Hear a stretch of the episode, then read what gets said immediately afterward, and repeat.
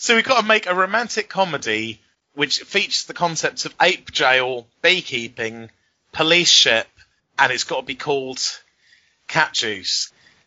Hello and welcome to Death of a Thousand Cuts, making you an awesome writer one cut at a time. My name's Tim Clare, and if that small excerpt did not move you, if it didn't sound like your sort of thing, then friend, dear friend, today's show will have nothing for you. This is a show about writing for writers, for readers, and for anyone who's interested, who has a morbid fascination in knowing how the sausage is made.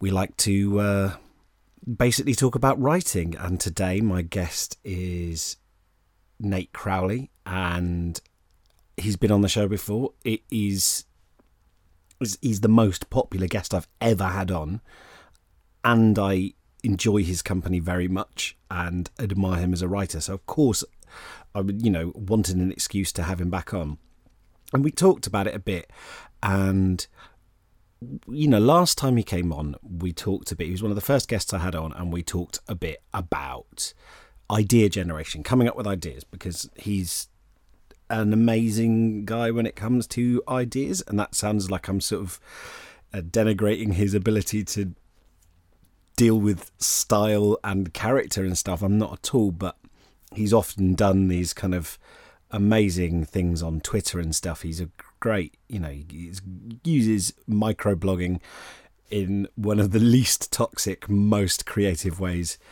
I, have encountered just to write these tiny little vignettes and short stories. And he did this great thread of ideas for video games that don't exist. So he seemed like a good person to have a chat with about coming up with ideas. And then we were like, well, we've already talked about coming up with ideas a bit. Wouldn't it be better to kind of put our money where our mouth is and kind of workshop some ideas? So just that went round in the sort of hallucinatory rock tumbler that is both of our brains and and we decided that we'd do a kind of well you'll hear from the episode we decided we were going to randomize it throw some words together and try and generate some movie pitches this will be, uh, I suppose, like an interesting episode for you if you do story writing of any type. If you know, I you, it's rare that I meet someone who just can't come up with an idea for a story at all. Often, you know, you've got ideas knocking around, but of course, the stories aren't made up of one idea. They're made up of dozens and dozens of ideas. Each scene is an opportunity for ideas for what's going to happen in this scene that's original, that's interesting, what uh, you know, how can I overcome this problem in a way that's novel, in a way that grabs the reader's attention, in the way that, that adds value and gives something back and isn't something that the reader could have just anticipated themselves. So I think like the need and the value of generating ideas is evergreen, actually, in probably whatever profession you have, but particularly and most literally in story making, whether it's for the screen, for the page, or in poems. So that's what we did. Um, and we had a we had we had a chat, and you'll hear it's a really uh, I, I you know I found it very fun listening back and editing today's episode, um, and we go through our plan, which was a little bit you know we've not either of us done anything like this before, so it was a bit of an experiment this one, but I'm not gonna you know I'm not gonna apologize for it because I think it's really fun. It's just very much not like any ep- episode we've done before. So uh, heads up if you, you know if you think that the writing if you think that my writing rambles unscripted get get gnarly uh, you ain't seen nothing yet but the, you know this is an episode where you get a little bit of an insight into how both of our minds work and how we come up with ideas and one practical exercise i guess that you can replicate yourself. And uh, if you like this episode, let me know because this is the kind of thing I certainly enjoyed doing it. And if I can get an excuse to do more of them, I will do. But basically, I need to know that you guys enjoyed it. And then, if you know, because if if you don't, then uh, you know, it's something I'll do in my private time, but not on the show. But really, really enjoyed having Nate Crowley on the show again. Um, if you go into the show notes, there's his Twitter handle. uh, at Frog Croakley there, and you can go and find out everything he's up to. A few of the projects that he mentions, he alludes to in this episode, uh, have now been announced, so you can uh, go and find out what the mystery is all about.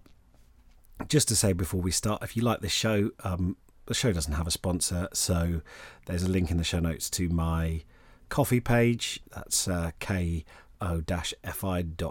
forward slash Tim Clare. That's what lets me pay for the hosting on SoundCloud and for the hosting of my website and just helps me keep the lights on here. If you want to uh, chuck a few quid into the hat, I surely do appreciate it. And thank you to everyone who's done that already. This show is entirely funded by listeners. And um, I'm just so happy that I've got such a generous community. I'm not going to talk in this intro about what happened last week, uh, but we had the first ever proper Death, Death of a Thousand Cuts live show in London at Foyles Charing Cross. With it was me and Joe Dunthorne, and a bunch of you came out, and I want to sort of devote some proper time to talking about that because it was just magical. It was absolutely wondrous for me.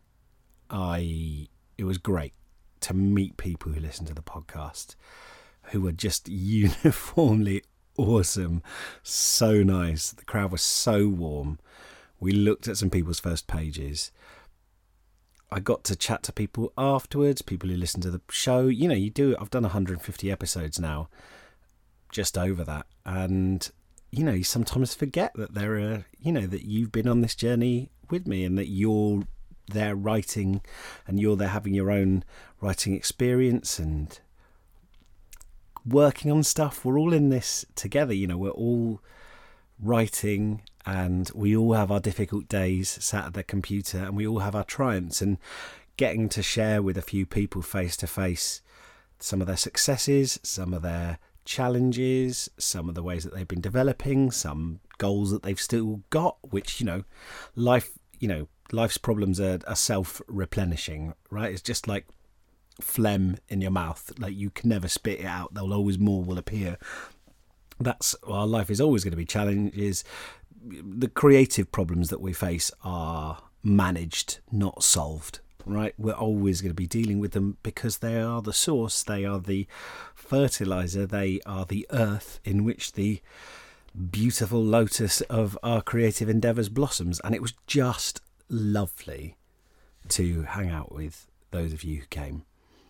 And I know that lots of more of you would have liked to have come as well. And so, you know, I'm going to try and do more.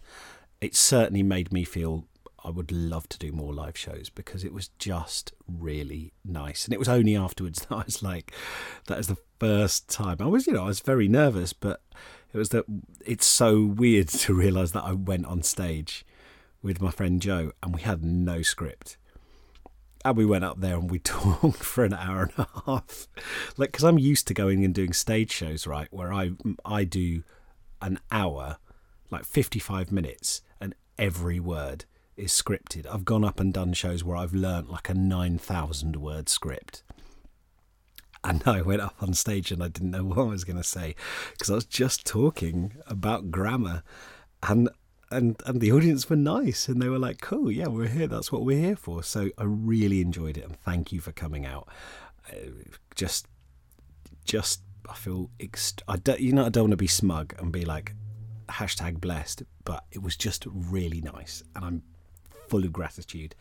And I want to make it up to you guys by, you know, doing as much great content on this podcast as I can and helping you with your writing and supporting and helping us just develop this community of writers who are all helping each other to write more, write better, and be happier as we do it. Let's fill the world with some great stories. Right. So I hope you enjoy this episode. It's certainly silly and there's some technical stuff in there, but I hope most of all that when you listen to it, you feel inspired and that you have fun. This is me and Nate Crowley story smashing.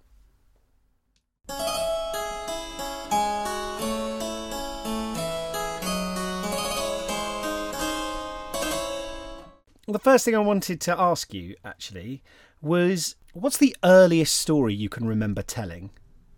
Oh wow! I think now this is might be a cheat answer, but I think I was around four, uh, and it was a retelling of a dream I'd had. Um, 'cause I used to have very vivid dreams, and I used to make little picture books of them. Um, Holy shit! Really? yeah, I'd make these little books so that I could remember them. And so I, I want to say I was five, but it's hard to remember how old you are when these things happen. So I, I, uh, I could have been four, five, six, but that kind of age. Uh, and the dream was, I still remember it quite vividly actually. I was a small sauropod dinosaur, and I lived with other. What's a what's a saur? What part of dinosaurs are sauropods? Oh, okay, they're the, the long neck men essentially. Oh, nice. Um, and nearby to where I lived with the family of other dinosaurs uh, was a big castle uh, on a hill where Ronald McDonald lived.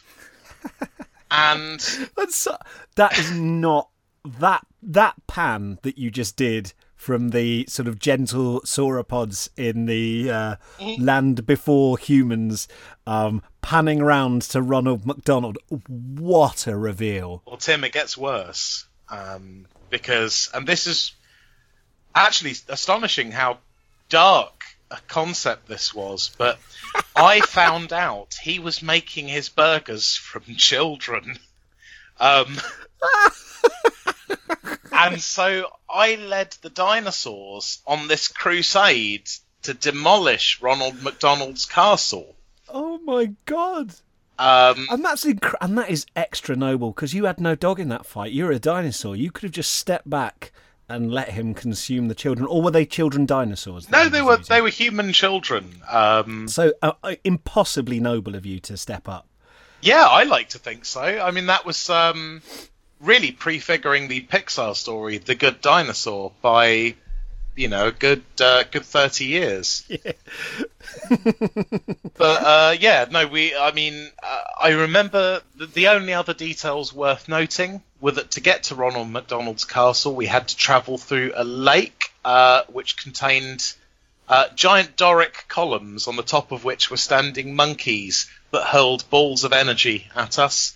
Uh, and the Wow. dinosaurs were all wearing cool tribal war paint. Um, is actually Wow. quite sick as a concept for dinosaurs.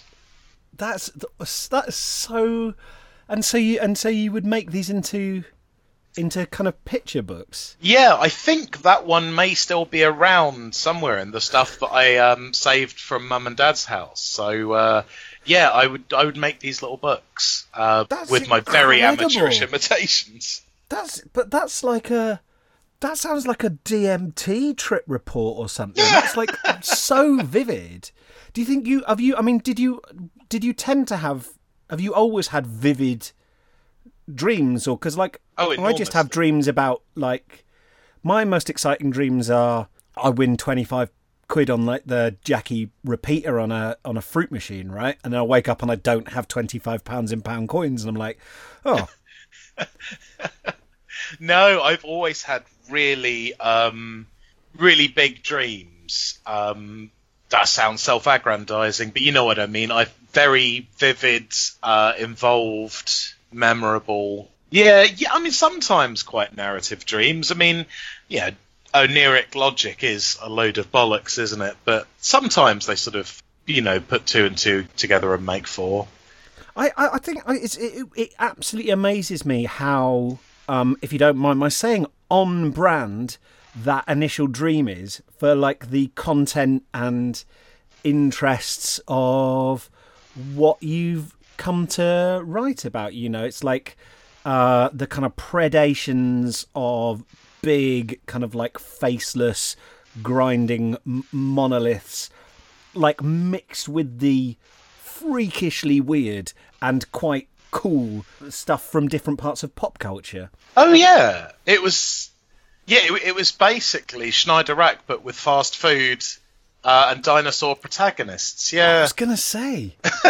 Uh, so so uh, it's really great. Thank you for coming back on the show because the last episode we did, I had a lot of fun and is one of the most listened to chats uh, we, we had. So I thought it'd be good to kind of like wring the last kind of like droplets of joy joy out this particular um this particular hanky and um and, and I'm fully tank this time by doing something awful. Um, so we're gonna we agreed uh, beforehand. Of course, you know this. I'm saying this uh, for the benefit of our putative audience um, that we're gonna have a go at because we talked a lot about idea creation last time and coming up with ideas, world building, coming up with characters, coming out with conflicts, and so we thought it might be fun to do. We wanted an excuse to chat again, and we thought it might be fun to do something kind of live. Um, yeah, I'm quite nervous. How are you? How are you feeling? It's um, I, I think this will be fun. Actually, I I did um, I've been doing some lectures at Ravensbourne University on like um, narrative theory and things for their film students in their first year, which is really really fun. Um, we did an exercise kind of like this in January actually, um, where I got them. Uh, I gave them all some really awkward prompts and then you know a little time to develop sort of film pitches and then asked them some difficult questions on it. So I feel it's only karmic really that now I'm on the end of that same fork. Can you? Well, that's it. Actually, this is a really good opportunity for us to to lay the uh, preposterous uh, theoretical groundwork that we're going to then um, build a uh, Ronald McDonald's horror castle on top of. um, uh, can you? I, I'd be really interested to know if there's some sort of like some of the some of the stuff. I'm not asking you. I'm not a monster. I'm not asking you to repeat verbatim your entire lectures that you've done, but some some of the what are the basic things that you're thinking about when you're kind of thinking about setting up a story or like what the stakes are or um, what's like a what was like one of the ways in that you were telling those students. Okay, yeah. So I, I suppose three things, I think two of which we talked about last time. The one thing was talking about turning uh, limitations or strictures into opportunities for storytelling.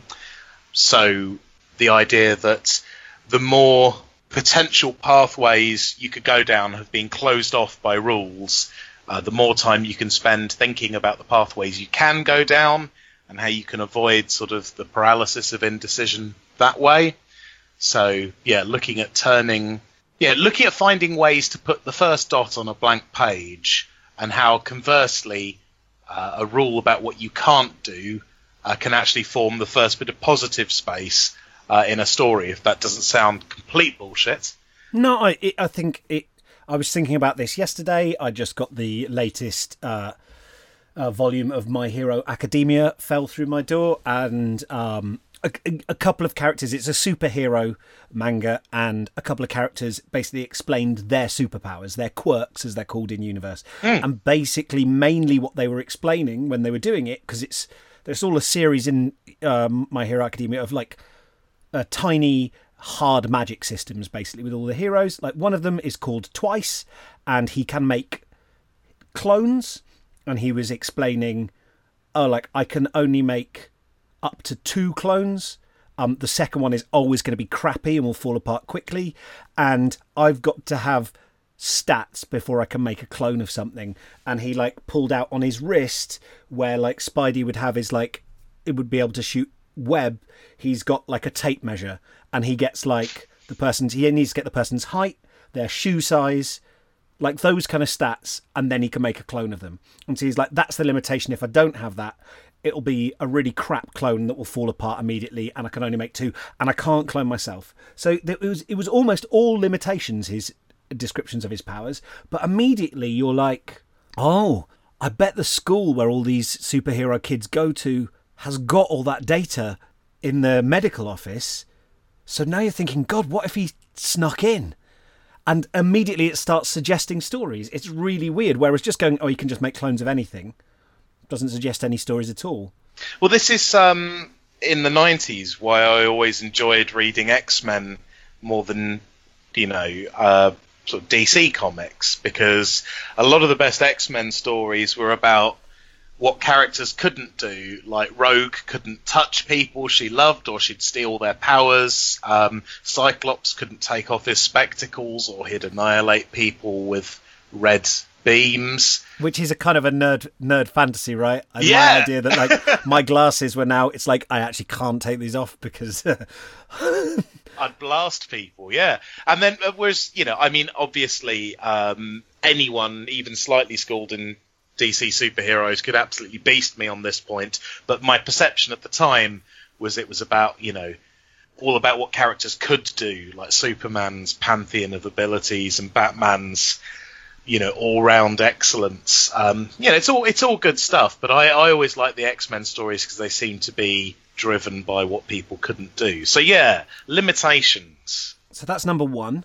What's what's number two? Uh, it was uh, talking so talking about lateral thinking, and this actually stems quite nicely off of the chat about restrictions. So, uh, for example, in that pitching exercise I just talked about that I did with the students, I gave them all three phrases or concepts um, that they had to build their pitches around. And the big rule I made was they couldn't be comedy stories, so you couldn't just do absurdist connections between the things. It has to be like deadly serious Oscar bait that they're pitching. Um, and one of the students came up to me and said, "Yeah, you just said this has to be serious, but you've given me the prompt ape jail." Um, and I was like, "Yes, yes, I have, but I've only given." I've only I'm so on board. I'm so glad that I'm not a um, uh, a Hollywood producer because I would just I would be I would be broke in a day from like slapping all my money down on con- people just give me two word pitches and going yes. well, I really liked what what this group did in the end because I said, well, look, if you don't think you can make something serious about a primate prison, you know what, like what else could ape jail mean that isn't an ape a jail for apes? And one of them said, well, APE could be an acronym for like Advanced Penitentiary brackets Experimental. I was like, thank you. Okay, so now you can go off and do some sci-fi prison thing, can't you? And leave the apes behind. So I think yes. So number number one is uh, you know freedom is having rules, I guess. Uh, number two is you know you got even more freedom when you learn how to bend the rules.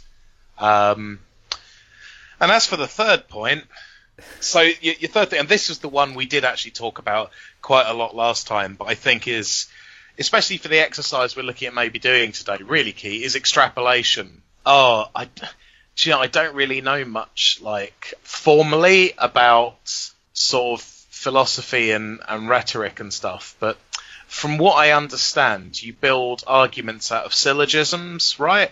I feel like saying the phrase "What's a syllogism" is setting me up for a, a Marx Brothers style.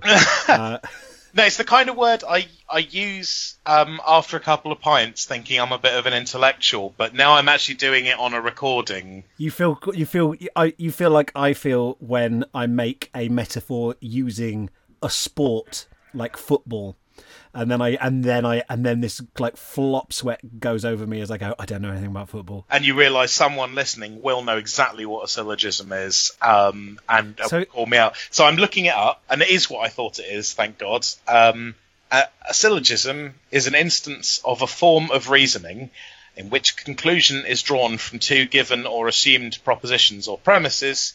A common or middle term is present in the two premises, but not in the conclusion, which may be invalid. So, for example, all dogs are animals.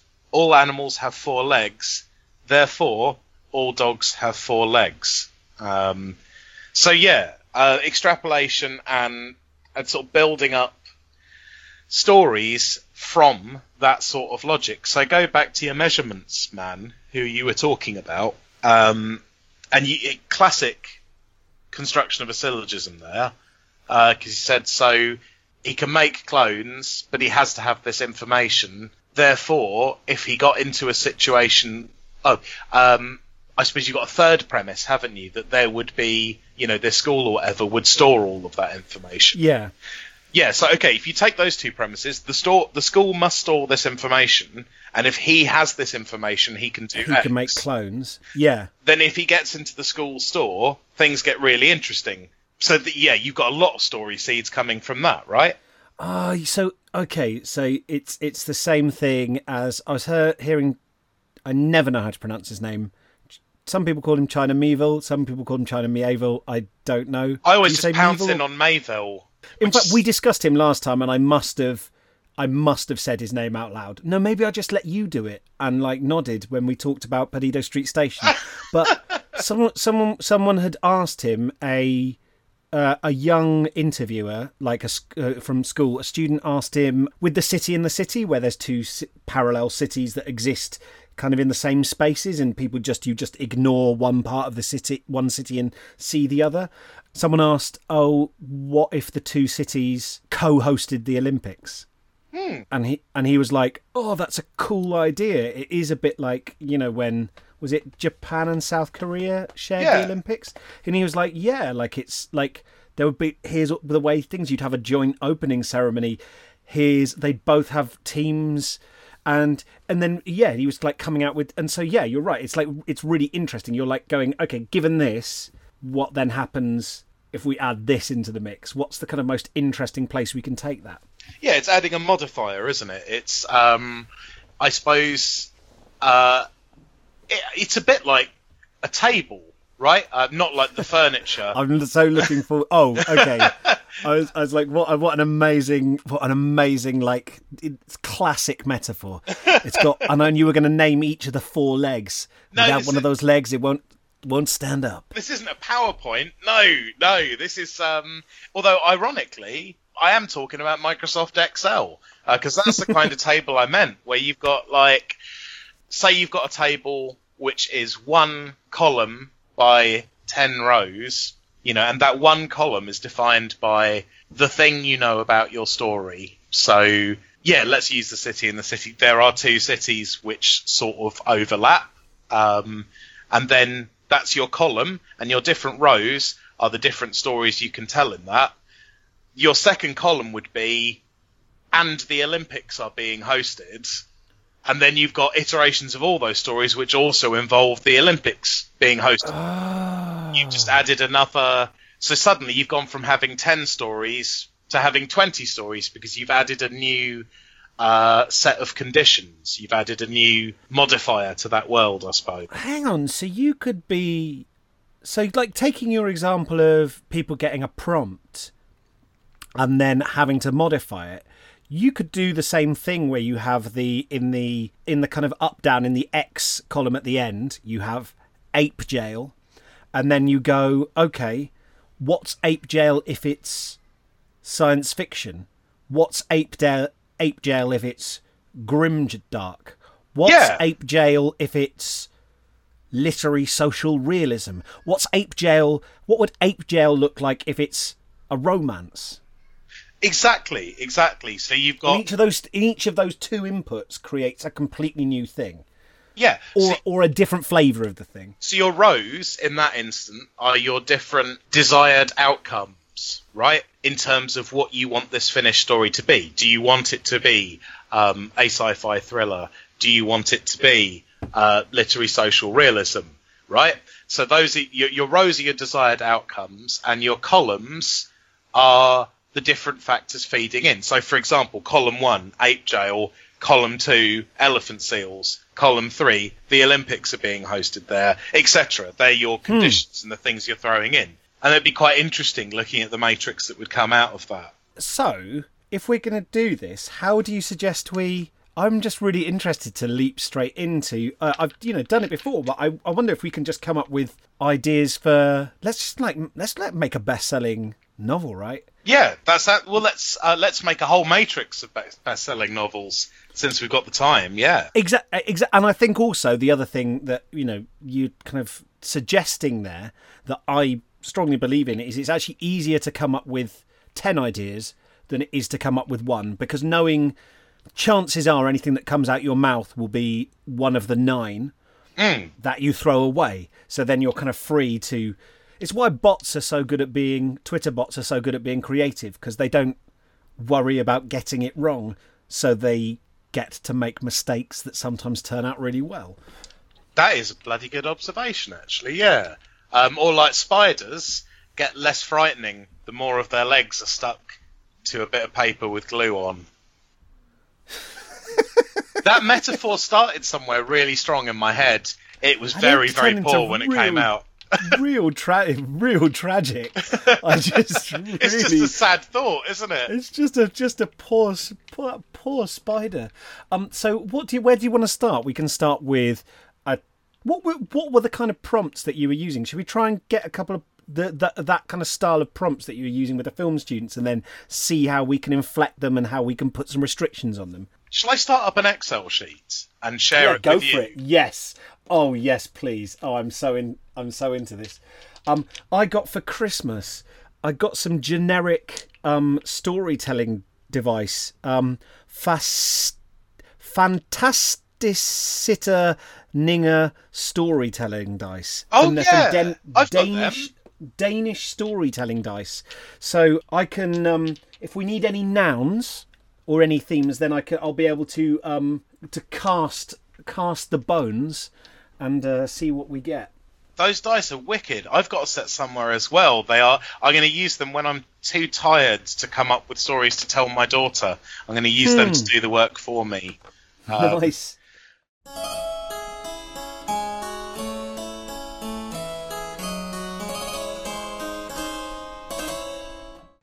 So we've just um, set up a, uh, a a a shared document with some columns.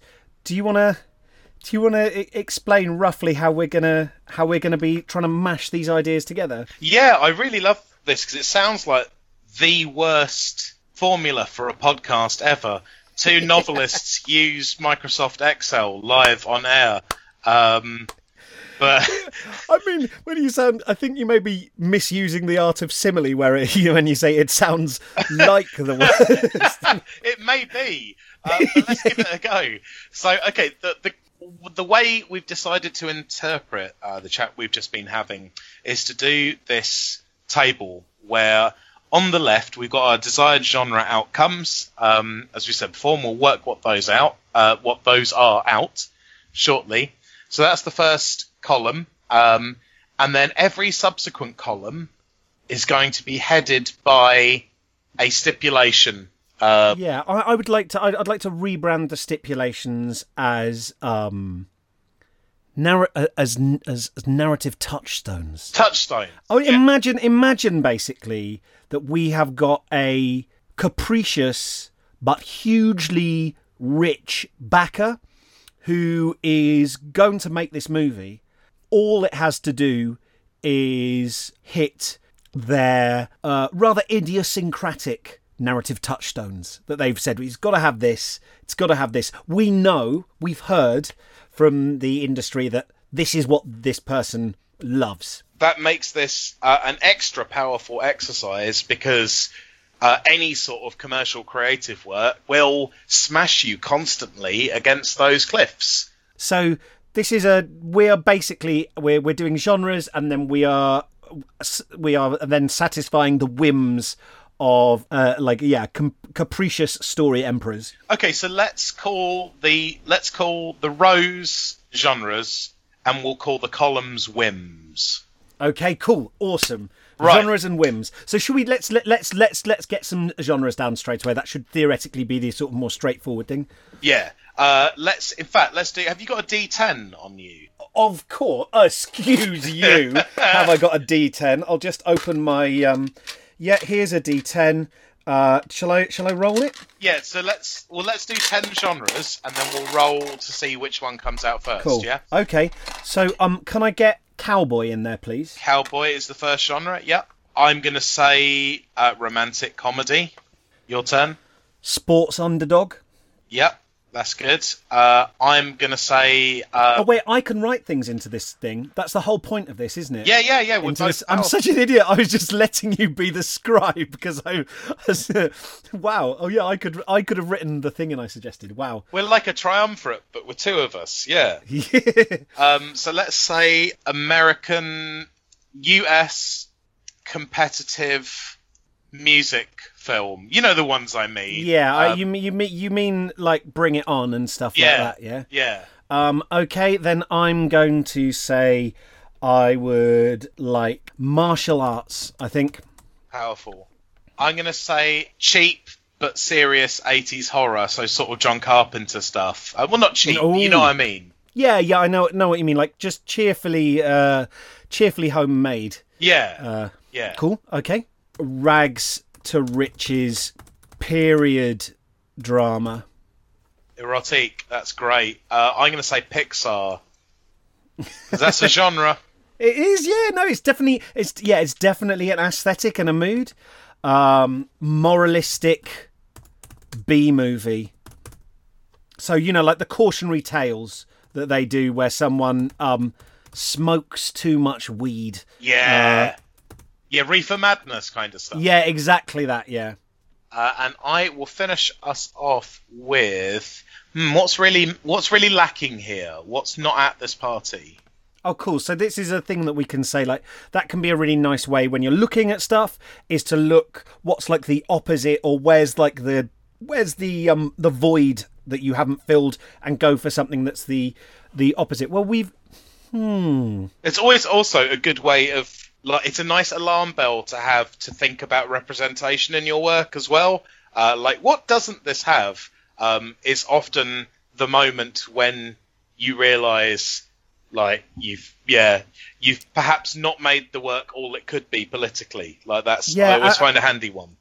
yeah, and that's one of the reasons why um sometimes we naturally um we don't naturally do that sometimes because often the the initial discovery is not a pleasant one. Like you you don't you don't look at what you're missing and go oh brilliant. I um i've covered everything. Like by its nature it's a little bit of a kind of like unpleasant wake up Yeah. it makes the work better if you can go through that thing of going okay so i'm not perfect. I can do better. If you can step through that great. You're going to make the work better. I'm going to say mockumentary for this last nice! Because we haven't got any sort of um, like I, I love fictional non-fiction as you know, and I think that's a good one to have in there. So, right, we've got ten genres now for the whims. Oh, here's an exciting way we could do this. yeah go on Right, okay, I'm changing the rules on the spot, but let me know what you Awesome. think. So if we do these whims, what we could do is roll. If we come up with 20 whims, then we can roll a d10 and a d20 like a, a random encounter table. Uh, Nice. D&D. And then so rather than stacking what we well, rather than initially stacking whims, we just find combinations of genre and whim. But then to make it hard, we'll create uh, another table below. Bear with us, listener, where we can do it multiple times. So, for example, uh, if we rolled martial arts against ape jail, we'd have to come up with that, and then we'd roll the d20 again to get a second whim to stack on top of that and see how many times we can do it without it getting silly. although i do feel now we've said martial arts and ape jail there are around around the globe listeners there's just like dangling pairs of headphones as people run to um to run to uh to copyright um a martial arts movie called ape jail because It's going to be sickening if that doesn't happen. yeah, I know. My confidence is absolute. Um, awesome. I'm I'm so I'm so frighteningly up up for this. Okay, we'll do we'll do um because twenty will take we'll have to do a lot of scrolling, so we'll just do Yeah. ten. We'll do Let's ten. do ten, and then I can I can get my two D my two D I can get my D one hundred out. Oh, of course, yeah. Right, I'll just make that a nice colour. Um, oh, I do love a recreational spreadsheet. Yeah, I know. Isn't it great? It's very. But this is the thing, right? I, I, I, I, I, I, I, I d- doing things like this also take a lot of the sort of portentous. Um, oh, I'm an author out of it because they make it fun and they make it and like your brain just kind of like looking at this goes, well, no one could ever suspect me of being serious about this. And so when you sneakily back into an idea that you quite like, you've got kind of you've got kind of me- you've got covering fire. Uh, you can pretend you're joking. and I think the stipulation that we need to to give ourselves here as well, um, in order for this to be fair, like because it would be very easy to come up with absolutely ludicrous things. We do like like kind of I did with the students. We have to come up with things that could conceivably win an Academy Award if they were filmed, right? So, you know, these have to be, or at least you know, um, because Or there's- with it, or yeah, martial martial arts maybe, but we're like saying within its genre, it has to be sort of well thought of, and we can't just do like completely wacky things. Is what you're saying? Yeah, exactly. It has to be like you could take this to a billionaire and be like, "Listen, this is why I need 200 mil." Yeah. Okay, I'm ready. Okay, so let's come up with our whims. Uh, I think one has to be ape jail. We can't avoid that now. We yeah, it's the ape, ape gel is the is the ape in the room really now. Now we've said it. That's fine. So your your turn for the second whim, and this can be this can be a phrase, it can be a character, uh, it can be anything. Cavalry uniform. Yeah, that's good. That's good. Right. So the third one is going to be beekeeping. Nice. Your shot. Um, have you got any advice for like how you kind of like do these without uh, getting in your own way? Yeah, that's actually that throws up an interesting question in itself. I suppose again, it's like looking at opposites. Actually, no, that's that's, that's a lie. I'll tell you, I come up with the next one. It's ancient Egypt, but that's because the first thing that came to my mind was ancient Egypt, and then I thought that isn't a thing, so I'll come up with a sensible version of it. Um, so that might okay, that that might be some decent advice. Um, Okay. let free I- association happen, but then find ways to rationalise it. I rolled my story dice and I've got cat juice. Cat juice. Okay, fine, that's in. I'm I gonna. I owe you another one as well. Yeah, you do. Ladder tragedy. Ladder tragedy. Interesting. Okay. Um, I'm gonna say 80s pro wrestling because I love it. Can I just shout out to my friend Trevor Wood who came up with a brilliant idea the other day for a, a production of Macbeth uh, set in an 80s wrestling promotion called Untimely Ripped.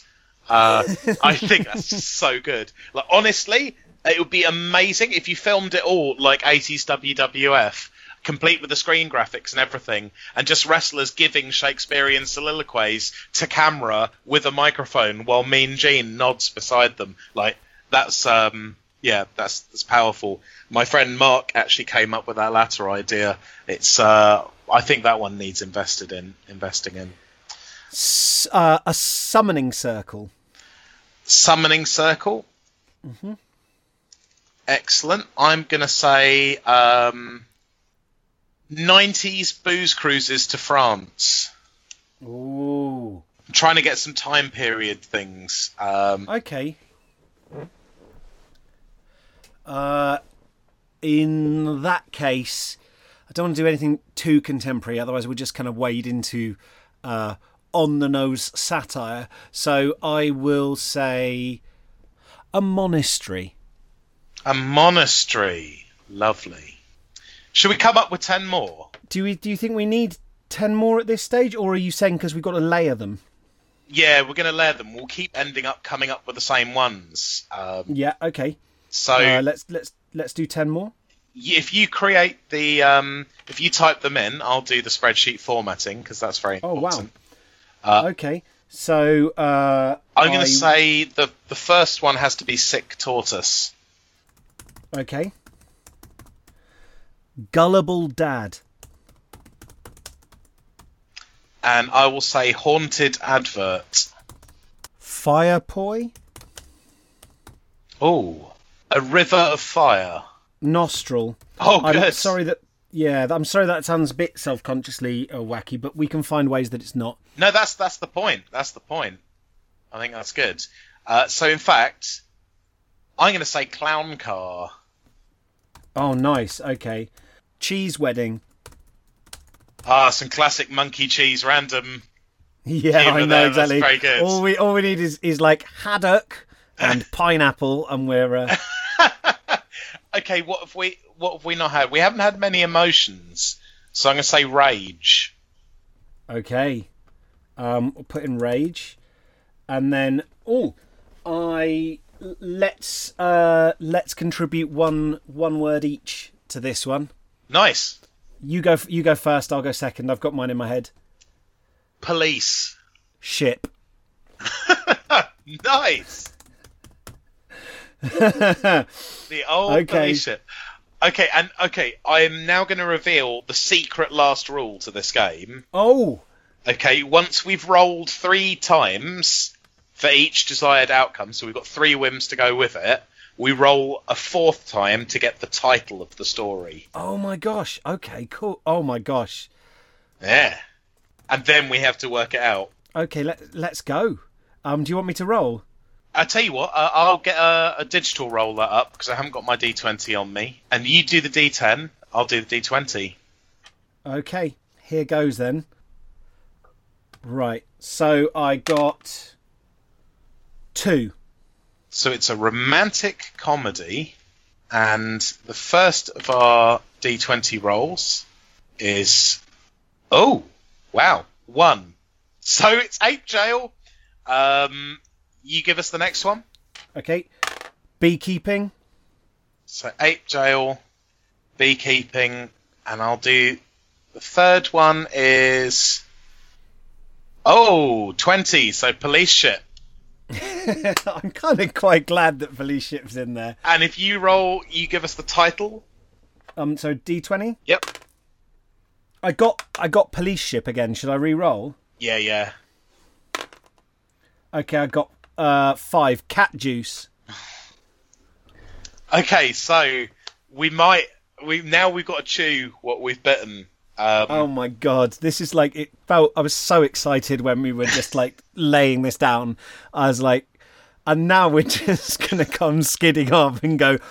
Turns out creativity is uh, really hard, and uh, this was a bad way of doing it. Oh my god, what are we gonna do? So we've got to make a romantic comedy which features the concepts of ape jail, beekeeping, police ship, and it's got to be called cat juice. This can't be wacky. We, you know, we can't just do zany rib tickles. It can have it can have humour, but the humour arises out of character, not just sticking stuff together and people slipping on a banana peel, landing in poop, and going, "I done a duty." like it's got to be, it's got to be like there's got to be a, a heart to it, and it's got to be like a romantic comedy, right? Yeah. So who are our, okay? Let's practice what we preach. All stories are about people, so we need to figure out who the people are in this setting. And I suggest if it's a romantic comedy, we probably need to work out who our two romantic interests are. I suppose one's a beekeeper. If one if one's a beekeeper, then I guess see ape jail. I suppose I'm I'm getting the link between them that they're both animals. And I, I guess I've got the police ship in there as well. And I'd link like a cruise liner, like the Love Ship. Like the thing about that is it's a closed environment, right? When people are off, like things that happen on there, any conflict is exaggerated because it's a one community. You can't go away from it. So if there's a problem, if you're stuck with the same person on that ship, then there's more. So I would You realise you're literally describing Hotel Transylvania 3, A Monster Vacation. I'm so glad if we just burrow up inside a movie that already exists, I'm going to be psyched. I'm going to imagine that we've basically just recreated completely spontaneously how they came up with it, right? So here's what can, here's what I'm thinking, right? If there's a and please feel free to like uh, roll over any of the stuff. I'm just shooting stuff out there. Yeah. But like if there's a beekeeper, if there, why would a beekeeper and somebody who works with apes be on the same ship? Well, imagine that it's one of these cruise liners that's used for like conventions, and different groups can hire out different parts of the ship. Well, take a step back here. It, a cruise. I really like the cruise liner framing device, and I want to use it. But how is it a police ship? Well, I imagine that there's some kind of secret policeman's ball on there as well. Like that there's some kind of like meeting of the police community on the ship. Like that there is Okay, a yeah. huge police convention on the ship. So let's look Um, at let's look at other connections we've got there. So jail and police connect, apes and bees connect. Um, I really so brilliant cruise liner.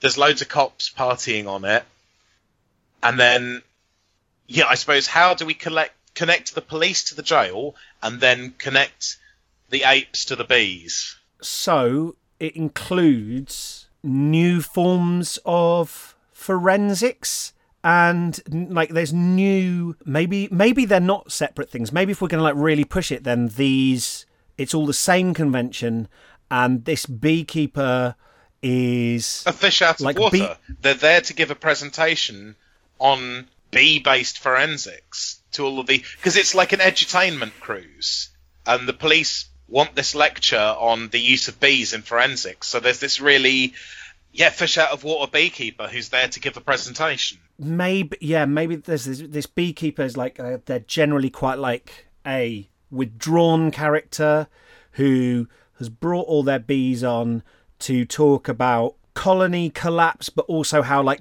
bees can uh, ha- okay so the, the the beekeeper was involved in uh, is an urban beekeeper Yeah. keeps like hives on roofs and was involved in was like a key witness in a solving like a series of serious crimes where the bees ended up like going out and collecting pollen from places that were able to prove like this flower was here and therefore they were able to trace back to the kind of killer's house so he's talking w- without really wanting to they've uh, they've become like a celebrity celebrity in the forensics world because of their love of bees and they've and they've been yeah they've been drawn out of their place how about that Okay, that's I really like that. So that's why they're they're there. Yeah, they're kind of how, unwilling. but how the hell does ape jail come in I'll tell you. Is- I'll tell you. Because now this is where it gets tangential, but that's okay. We're lateral thinking. You remember in the 2000s, there were a lot of protests at Huntingdon Life Sciences where they were doing tests of Alzheimer's medication on chimps, uh, but that was seen as being really unethical, and there were animal rights protesters like trying to firebomb the place. So they saw that as an ape jail. And I like to think, I don't know who this character is yet, but some sort of environmental activist uh, who has previously. No, wait, okay, I've got it. One of the police, the police who falls in love with the beekeeper, uh, was formerly undercover uh, with a load of environmental activists who were trying to burn down an ape jail. Uh, so that's how they got to know and actually got quite passionate about environmental issues, um, including the ones that are afflicting bees. If that's true, then what is it? Because like, let's just to bring it back to like the romantic comedy thing. The key thing has got to be at the beginning of the movie. There's two characters who don't want to smooch, or do but don't realize it yet, or do but something's in their way, and by the end, they not only want to smooch but they do. So What is it's I think the reconciliatory point is going to be this police's understanding of you know they were probably quite dismissive uh, and brutish about the activists they were undercover with. But maybe talking to the beekeeper making them think about bees and you know actually causes some some really sort of deep seated compassion uh, to emerge uh, that yeah maybe they had had more in common with the activists than they thought and it takes this discussion of bees to bring it out and maybe change their outlook to such an extent that they can then gel with the beekeeper. And the beekeeper i feel like actually a- a beekeeper feels to me like a good romantic archetype because they're kind of like a bit of a loner they're a little bit quiet so you can kind of slightly but a little bit moody but they're kind of like going to be op- opened up and we're going to see their softer side and it's kind of like oh my god wait a minute. Yeah?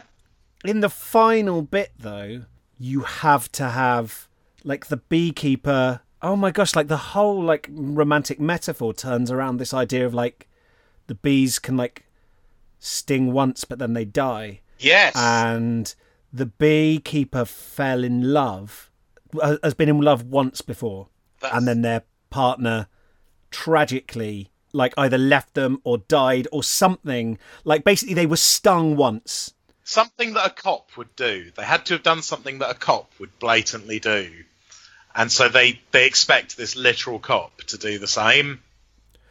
Oh my god! Because what is it called when a cop does a setup uh, on a criminal A honeypot. It's a honey and trap. s- and a sting? oh, Oh my shit. god! Okay, So I'm- we're we're in now. We're in. Like like there's there's really so many sorry, we points can't of like call it cat juice. We have to call it honey honey trap or sting. Well, the sting Oh is God. already a film, isn't it? yeah, but kind of if you called it if you called it the honey trap, right?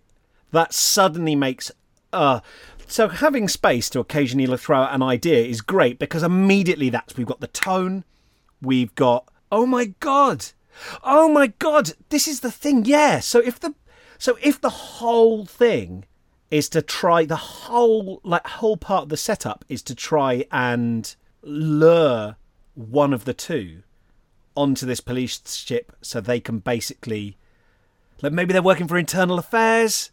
Oh, do you know that thing of like and then the person like can't go through with um with with taking out their mark with like bringing them in because they've fallen in love. yeah Yeah. Um. Oh wow. So it's a, yeah, an undercover cop, and okay. So the beekeeper actually, the beekeeper is also involved. is is the so hang on is the beekeeper the narc No, no. Ah. no. so because then okay so the beekeeper has been drawn out of hiding by the other character who is secretly a narc is that where we where we're going with this or Well, I think we can't have secret narcs because we have got police ship as one of our things. It has to be a ship full of police because we've already abstracted ape jail. I think we have to be fairly literal on the others, just for the sake of honour. So it's a police ship. It's full of police. Uh, the beekeeper has been brought on, as you said, to give this presentation on the use of forensics. But what is the honey trap? What is the sting? What is that meant to lure? Perhaps the environmental activists, the beekeeper might be involved with them as well, and it's hoping that by you know by booking them for this cruise, the activists will find out about it and send someone to do it in. At which point, this cop, who was undercover when they burnt down the ape jail, uh, can then swoop and finally sort of get their Ahab-like revenge. But when they do show up, at this point, the cop's really sweet on the beekeeper and has actually really come round to their way of thinking. and they do like they do this kind of triumphant thing where they like lock the the salty and oftentimes brutish police captain is locked in the brig Yeah. I mean, because you can't have it like ending like the Wicker Man. You can't have like the beekeepers like bees like stinging someone, stinging the police to death. Uh, that wouldn't be rom- that wouldn't be a rom com. No, but I do think there is room for a scene where the bees escape uh, towards the end, causing some light mayhem. Yeah, because if the bees are stinging people, then we know one that those people are like it moves from that to like terror. I mean, that would be a cool scene, right? For it to start off as like mayhem, and then just like slowly escalate pa- past the point of comfort to we see people jumping in the pool to like people falling off the ship and you're like oh that person's not and then the beat and then it just keeps going and going and going. There is there's like no one left. Um I love the idea this is suddenly just like really uncomfortably changing gears at the end, but yeah, and and then we like cut ahead to like three weeks later as this like ship sort of floats into port rudderless without a crew, and someone comes into it, and there are like giant heart like heart nests like all round the ship. Sorry, I know that's not part of the brief. it's just sort of B Event Horizon now. but okay, no, I think I think we actually we done that. Uh, the Cool. the honey trap. Do you want to just uh, give the the elevator pitch? Okay, so a reclusive, a Beekeeper reclusive beekeeper called Catherine uh, Juice. called Catherine Juice. Nice, well done. Accepts a speaking job on a police cruise, but she doesn't realise.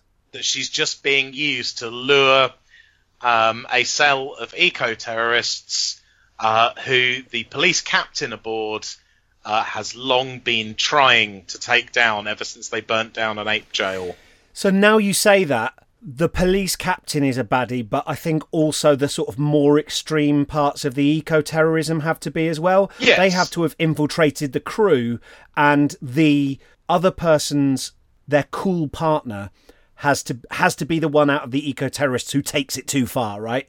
So then these two points, and I am now proposing a kind of like status quo thing where the rom com pair at the end both liberate the the they liberate the ship from the eco terrorists, but at the same time they take out the police. They so they basically are going like you. It's really good that animals should be animal welfare welfare is cool.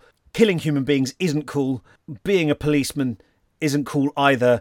We're representing this kind of like outside. Is that how does that sound? Do you know what I mean? I like I, I feel like the escalation at the end is like the ship has been taken over by the eco uh, warriors, right? I think it would get slammed for being too centrist on Twitter, but I know that's why that's why I was stopping because I was imagining the responses where I'm going, well, as we all know, like we all want to recycle, but um, yeah, I, I, I but p- eco eco terrorists. Uh, yeah, no, I real I realized as I was saying it, I was like, oh, I'm not sure, but it, but as a as a shape, yeah, I think this is where we park it and say there are some problematic elements of the politics behind the film, but not ones that couldn't be ironed out by some careful plotting. I don't think we've Yeah. got the elements. We we sewed a Frankenstein together from the butcher's window. I think that was a pretty good first think- effort. Yeah, although I think the world isn't isn't isn't ready for maybe maybe that movie's too dangerous to be released. Few uh, few sacred cows being uh, slain there with the honey trap. You thought it was a romantic comedy, but actually we're pointing the finger at the sustainable living movement and saying, But also, by "But the why? way, But why are you always taking seizing control of cruise liners?" A, Mister Mi- uh, A, because that's where it's leading when you say maybe we should try to have less of an environmental impact on the world. just yeah, uh, and and also all cops are bastards. Yeah, I know as well. All all cops all cops need to be need to be stopped, but at the same basically it's like a, a movie designed to appeal to no one because it's like Yeah, know actually, I- it would you know upset I- everyone. It just Yeah, sounds like a really shit episode of Brooklyn Nine Nine. The more I think about it, it's just it's a really really awful idea. I love it. Um, should we roll for the next one? yeah, that Should one's ready to ship. Let's do another. Uh, I'll do the D10 this time. Okay. So, what do we? Oh, okay, number ten. This one's a mockumentary. Okay. Uh, and we're going to have it's going to involve nostril. Okay, and it's gonna involve what's our second whim? Firepoi. and um, sick tortoise. Sick. Okay, and shall we go for our optional stretch goal, which is the title? Yeah. That Do you want to roll? Yep. Uh, it's nostril again. I was going to say I feel like Nostril could be the title. Oh, I feel like is if you told me there was a mockumentary called Nostril, I would believe that. 80s wrestling is the optional title. nice. Um, or I guess rather than the optional title, it's title if we can get it in, and or just give it a name check somewhere. So, okay, first of all, I'm gonna just ask business-like question: What is Firepoi?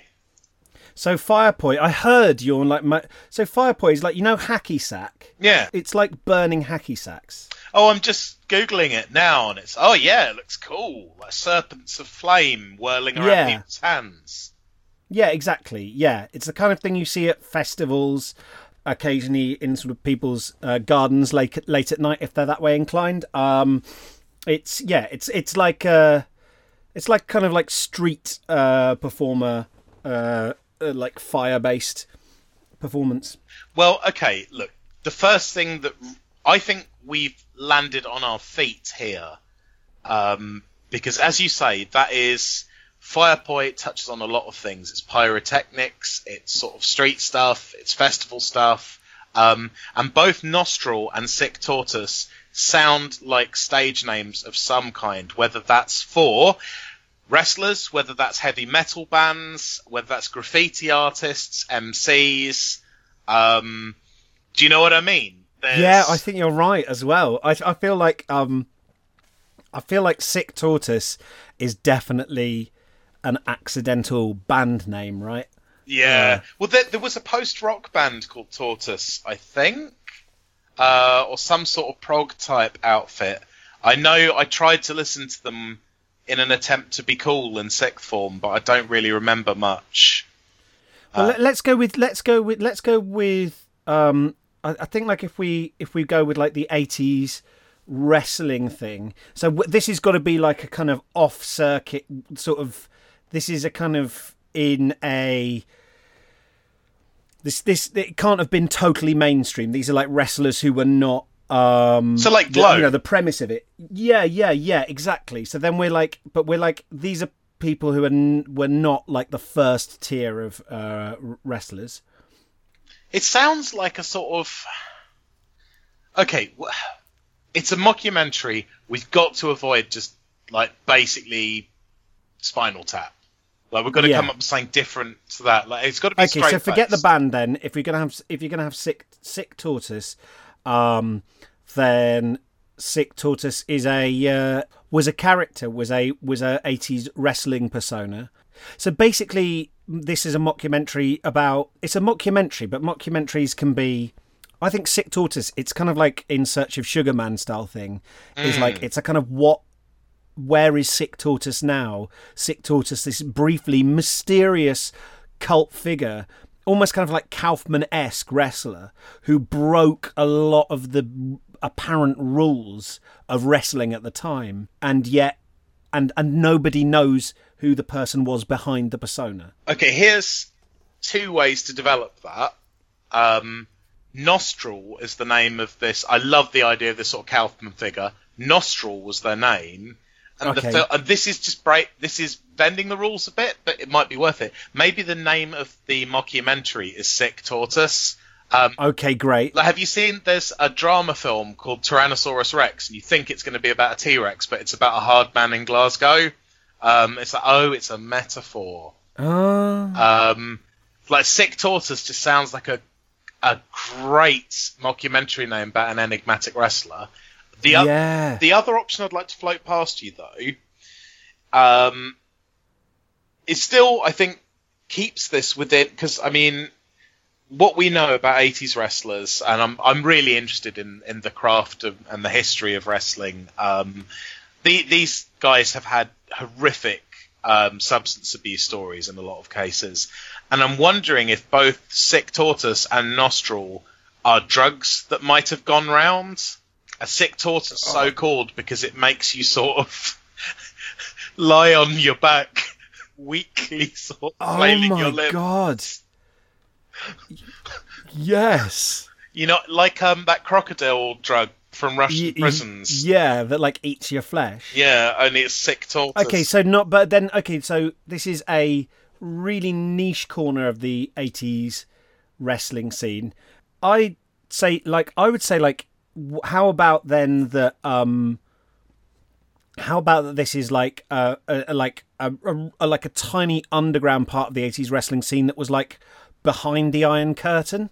So it's like oh yeah. all the wrestlers are they where American wrestling is kind of passed around this kind of currency of this other world, and they are doing their own versions of it. But because it's like done secretly, because it's making no money, and because they've only got certain things to work off, like the Nostril is this kind of character that comes out. It was like a, a, a this legendary figure on the scene mm. who came on, who would come on scene on, on stage doing fire poi, but it's also about like descent into taking sick tortoise. Sick tortoise. I think that is I, I love the Iron Curtain thing. I love the idea of um, like I've been reading a history of the Berlin Zoo recently, um, and there's really interesting. Uh, I mean, that zoo has an incredibly rich, interesting, and at times deeply like troubling, traumatic history. There was, you know, there's great story about how when the Berlin Wall was up, the East German authorities wanted a zoo to match it. So they built the Tierpark, which is the biggest uh, zoo in Europe at the time, and you know it's it's that um, anything you can do, we can do better thing. And I love the. I don't know if that did happen with pro wrestling, but I really like that as the idea of a setting for this uh, this mockumentary. However, I think lining up Nostril, Firepoi, and Sick Tortoise to all be about the same person could be a Yeah. bit of a stretch. I think maybe a you know the Firepoi person is a, a separate character to Nostril in this. But before we examine that, my my question to you really is why is this a mockumentary? Because at the moment it sounds like a documentary just about something that didn't happen, Yeah, I've kind of gone for. I've, I've naturally gone for quite serious tone wise, haven't I? and that's fine. Uh, I think s- serious. Have there been any serious mockumentaries? I suppose like the mock you, we always think of it as being comedy, but you could just have a documentary that's Not not real. A, a mockumentary that's just yeah, a documentary that's just about something fictional. because it happens in like horror all the time with found footage, and that's not really mock document. I mean, the best example I could think of, and it's still a comedy, but it's kind of not. Have you seen Troll Hunter? No, I haven't. Oh wow, that is a movie. It's really good. Um, it's sort of billed as a creature feature about trolls, uh, but it's actually a really dry satire of Norwegian public sector work, and also there's trolls. It's one of my favourite movies, actually. I love it. But again, that's sort of it's kind of found footage. I'm trying to think if anyone's just done a straight up like fictional Werner Herzog sort of business. I don't know, but it'd be exciting to think about it, isn't it? Shall we? Can I just like say, shall we um do like one more maybe?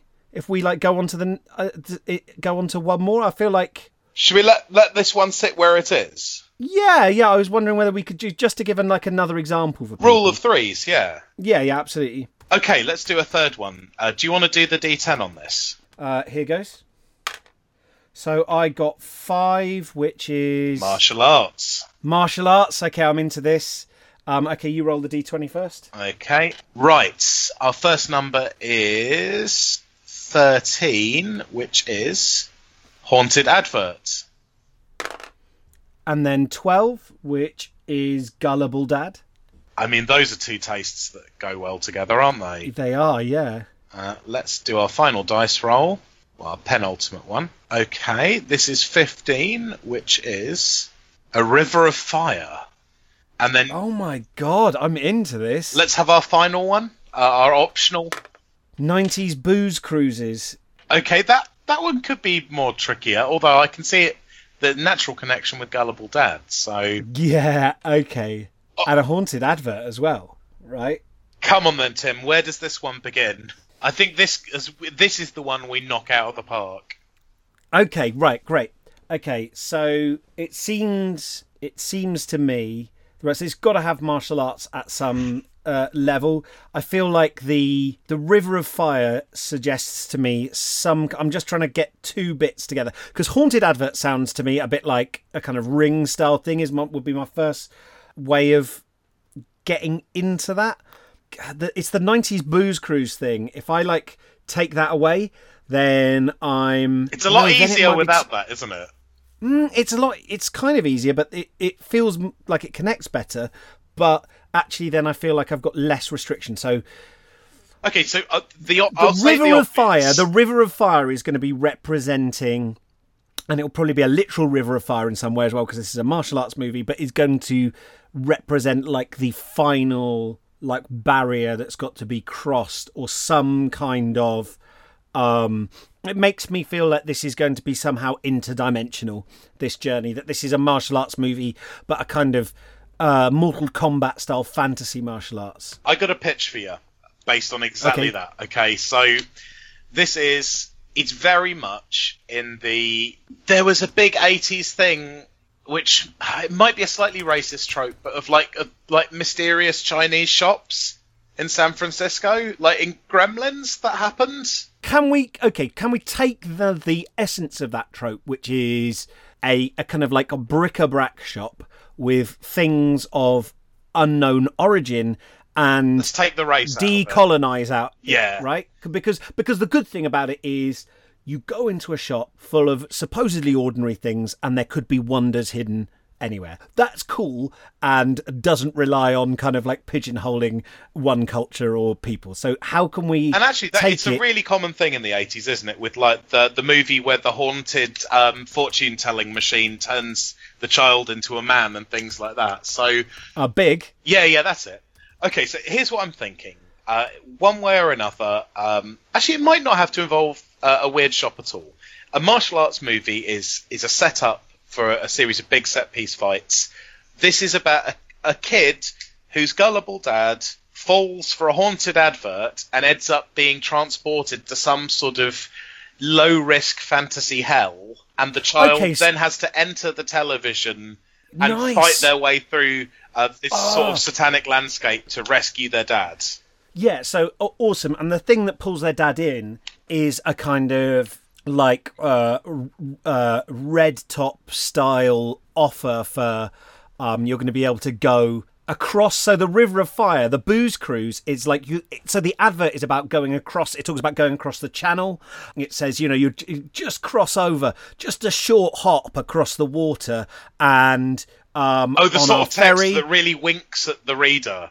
Yeah, yeah yeah and it'd be like just a short hop ac- across the across the across the water and you'll be able to have all the drink you want and actually this river of fire it's a kind of like charon style uh stygian river where the dad has like crossed over into some kind of hell where he's been tempted in the in the manner of uh spirited away right yeah. and the kid is going to have to go in like you're saying and and basically like martial arts all these different monsters and things to go and fetch his dad back from cheap booze hell And of course, the whole thing is, you know, it's one of those absolute allegorical pieces about the relationship between the son and his father.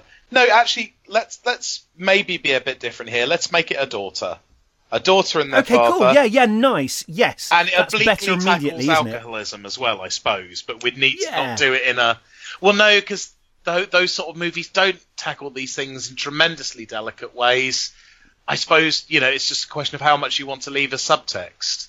But like definitely okay, so the dad I think definitely like the dad is cracking open a cold one in the day watching a bit of TV, right? Yeah. So he's not like completely smashed, but he used to be he used to be a martial artist, right? Or he used to do it semi professionally. Of course, And then he had a big he there was like a big showcase fight where he got injured or he messed up and he's kind of given up.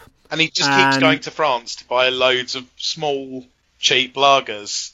Um, and just sits around watching daytime TV. Yeah, So are you are you you and and and then and and like his daughter he like she can't understand he's he's always kind of like sort of like discuss they don't have a great relationship. So really this is about her going back and fixing their relationship. And then the final set piece is going to be them fighting back to back as he gets to drop like the moves that he screwed up like this big difficult like triple point kick in midair Yeah. um, during his exhibition match, and together the two of them pull it off to like kick crap out of this demon. And the movie's called River of Fire, and that means three things because there is a literal river of fire where the final confrontation takes place.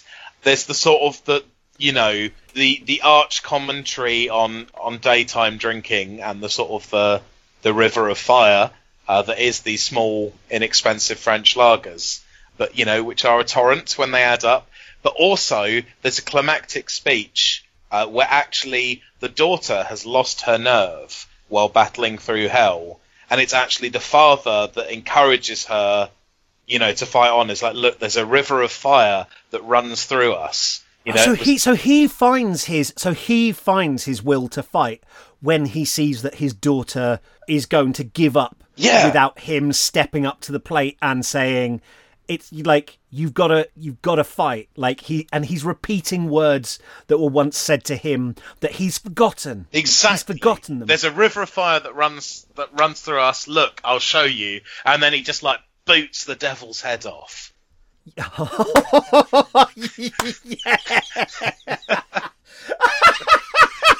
done it. yeah, you just like. I love the idea that his martial art is like actually when you see it being practiced is like really brutish. It's just killing.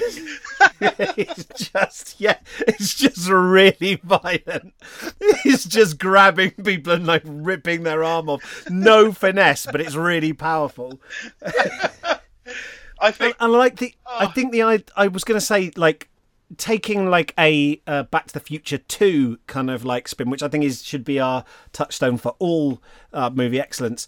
I think she's got to be facing like as a maybe she's a teen or she's just going into her teen years and like teenage peer pressure to drink. Like we know that there's going to be a party going coming up that she's been told like oh you shouldn't go yeah. to this, but the kids are all going to be boozing and maybe there's even they're even sort of lighting some sambuca or something, creating a river of fire, if you will.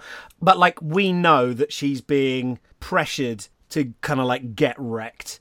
And those teens that we see in that kind of like establishing bit of the movie are then mirrored in some of the demon creatures that she then faces on her quest to get her dad. Oh yeah, because they've always got to be really bald parallels of real life threats. yeah, they? yeah, exactly, exactly, yeah. Wow, we've just Ah. basically come up with an ultra violent, never ending story, and I'm really here for it. You were right. Like the third one was the charm. I think that I feel like that could plausibly be a movie, though. I feel like without taking a piss, that could plausibly be a martial art, teen martial arts movie. River of Fire. Yeah, recreating the magic of three ninja kids kick back. I- it's yeah. I think Sick, be- Sick Tortoise was a good melancholy take on. Do you know what? Actually, it's got exactly it's it's the wrestler with Mickey Rourke, but it's it's set behind the Iron Curtain, uh, and it's you know the film style is mockumentary, you know, but that it's it's an aesthetic choice. Really, it's a very sad film about wrestlers uh, called Sick Tortoise, uh, and then the Honey Trap. Yeah, it's basically we went to our investors and said, look, we want something that catches uh, the appeal of Brooklyn Nine Nine, but is set on a, a boat with the movie magic that was bottled in Hotel Transylvania Three: A Monster Vacation. Um, I think those are three powerful films. if anyone's I mean I'm gonna edit this down so don't worry. I was gonna say if anyone's still listening, but I like the idea that out of outside of this of this hot house of Christian because that may maybe this episode will just come off as like oh this is what happens when you get into a brainstorming session in the room with no one stepping in going that we just sound we just sound like we're tripping balls and going hey hey we just we just realized right? There's like seven there's seven notes eight in an octave and an octopus can play a piano. And then we like go and the person who's come in with just a plate of biscuits is like going um okay. Uh, and we're going we've solved it. No i i think that i mean the because of course the purpose here is not for us, although we have accidentally backed into greatness, um, was not for us to create actual saleable films, but just showing how much fun you can have when you because we'd literally done this semi randomly, right? Yeah. And and it's to show like how none of these ideas were in either of our heads before we started. There were some moments there we got to where I genuinely cared about the stories we could tell as a result of these, and it was because of the connections we managed to draw between completely arbitrary points. Yeah, I think I I think it's like it's when the idea when something a story sparks between two unrelated things and makes a connection. I think that is intrinsically attractive to the human brain. Well, we're, we're pattern recognition machines, right? Yeah, exactly, exactly. And immediately it's like, oh, I could build a new synapse there. I could lay down those uh, myelin sheaths and create kind of like new synaptic pathways between gullible dad and a haunted advert. Okay, I'm in. Like my my brain definitely loves those kind of things. I think River of Fire's definitely, yeah, third was the charm, wasn't it? Yeah, absolutely. Well, I think that maybe um, that's a good time to kind of like uh, uh, ramp things up. Is there anything, um, by the way, that you can that you're doing? then what you're up to at the moment? Uh, uh, what can if people want to find you online? How can they do so? I'm doing a huge amount at the moment, but I absolutely all of it is chained to massive non-disclosure agreements. So I'm I'm doing um, got an exciting project coming up with with Games Workshop uh, that I've been working on. I have got some new uh, journalistic work uh, in in the offing, which I'll be able to announce soon. Uh, I have a um, a book about to be announced with Harper Voyager. People are just going to because you've mentioned three things now. People will, will have just simply plugged into those voids: the honey trap, Sick Tortoise, and a River of Fire.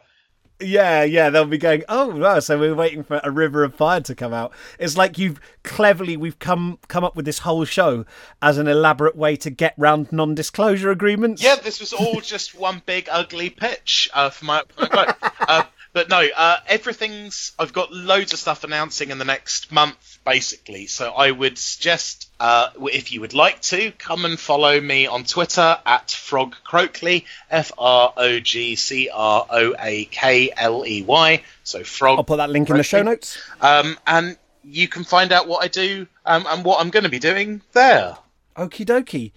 Thank you so much for your time. I really appreciate your coming on, and I've had great fun. And um, I'll download this thing and I'll put up in the show notes as well uh, a link to the doc on my website so people can see what we were working from. I hope this has been useful to everyone uh, listening as well. Certainly an insight into um, some ways you can shake things up. Yeah, try the table for yourselves. Uh, I'd love to know what you come up with. I'd love to know what people come up with. It's a great one to do with writing groups as well. Um, everybody listening, have a lovely writing week, and I shall see and hear from you soon.